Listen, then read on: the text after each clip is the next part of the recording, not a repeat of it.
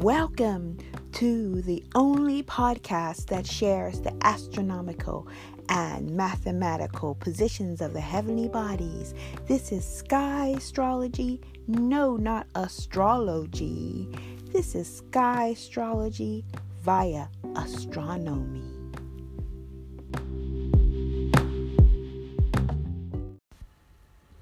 Hey, it's AKA Claudette for the 311th episode of Where the Heavenly Bodies Are on this Monday, the 15th of June, 2020.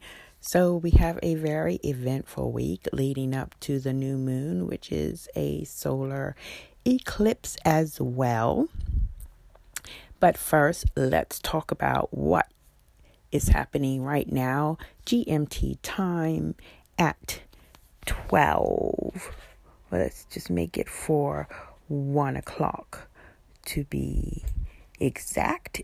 And that is 1 o'clock GMT time, which is, of course, 8 a.m.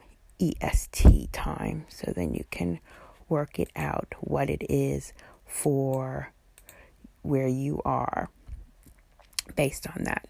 Okay, so we have the a couple of things happening this week. First, I want to say is that Mercury, of course, is going to stand still. So, um, if you thinking, oh, retrograde, really a powerful thing to note is when this planet is standing still, more than noting when this planet is um, retrograde. To be honest, okay, so um, right now, the constellation of Virgo is about to rise over the skies of London onto the eastern horizon.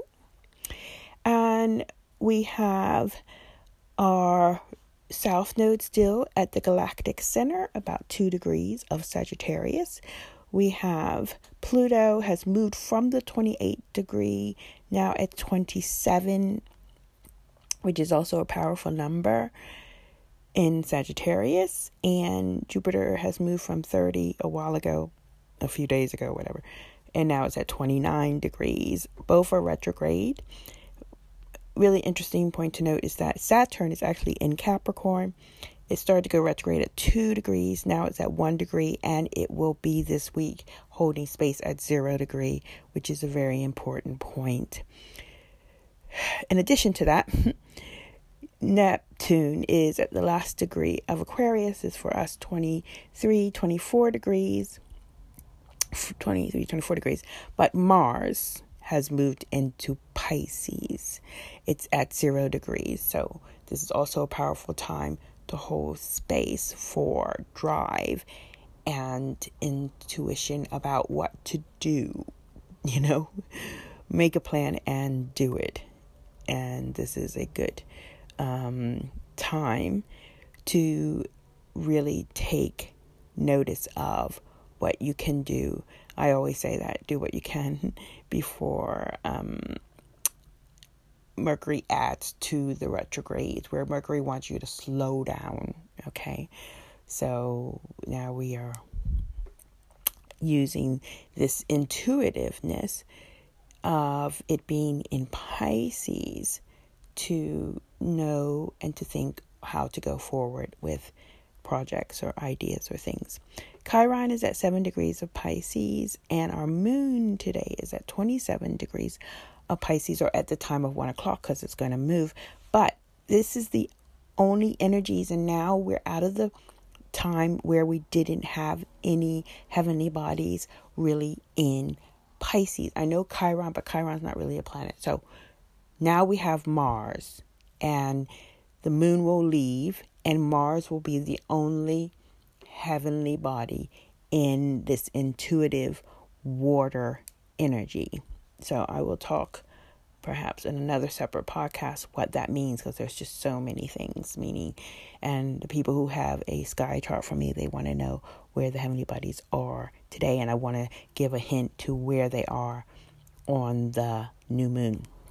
Next, we have uh, Uranus mathematically at 10 degrees of Aries, but also sharing space with the constellation Sagittarius. we have Venus at 13 degrees, still retrograde, not going straight till the 25th of June. It's at 13 degrees of Taurus. And our sun is at 31 degrees of Taurus. The north node is at 35 degrees, holding space and aligned with Betelgeuse. A star in Orion, which I have to get to about what's happening with Orion. And last but not least, Mercury is at 14 degrees of Gemini. And it will hold space at 13 degrees. It will hold that position for like a half a day. So I will um, share that with you. If you really want to have up to date um, information about where the heavenly bodies are, please follow me on Instagram at aka Cloudette.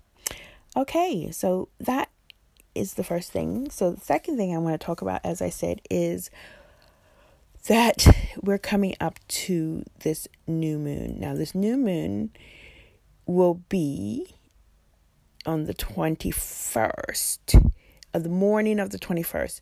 California time still the 20th, like, you know, quarter to midnight. Okay. But for everybody else, really, it's going to be on the 21st. And I've put it for Washington because there's a lot of demonstrations actually happening on that day, which are, I found interesting. Okay, so what I want to share is that when this happens on the 21st, this is the time for it happening on the 21st and from Washington, D.C., that's Eastern Standard Time.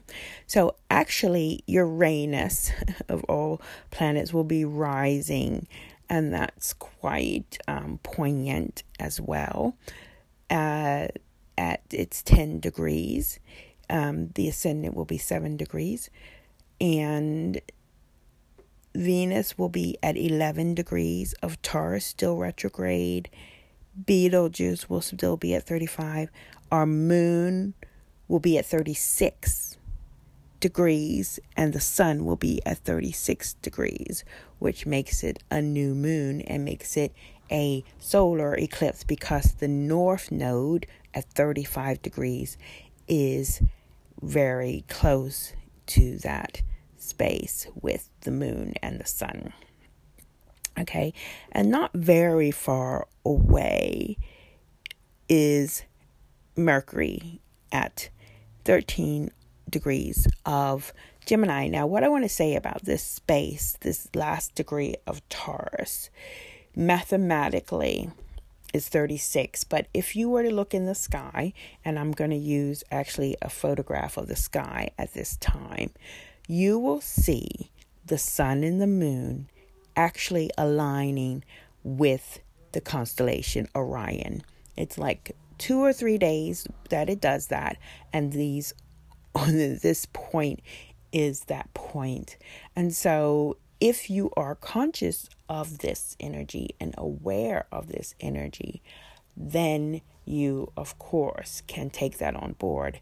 And of course, I need a whole nother uh, podcast to talk about that. And it is a good um, incentive to talk about that because um, as I'm talking about Cetus now and finding Planet X, that the Cetus is going to be rising in the sky, constellation we don't really aren't a lot of people aren't conscious of.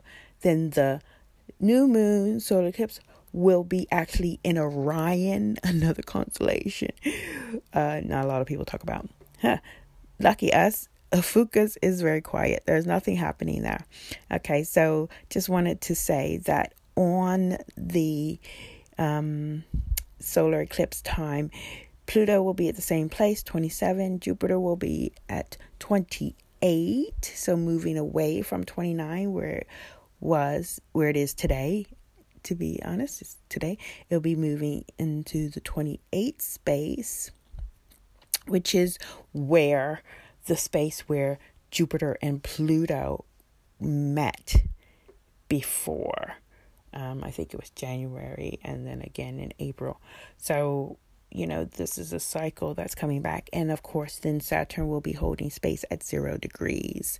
Mars will have moved to three degrees, and Neptune is still at 23 degrees. So it's Chiron at 17 degrees.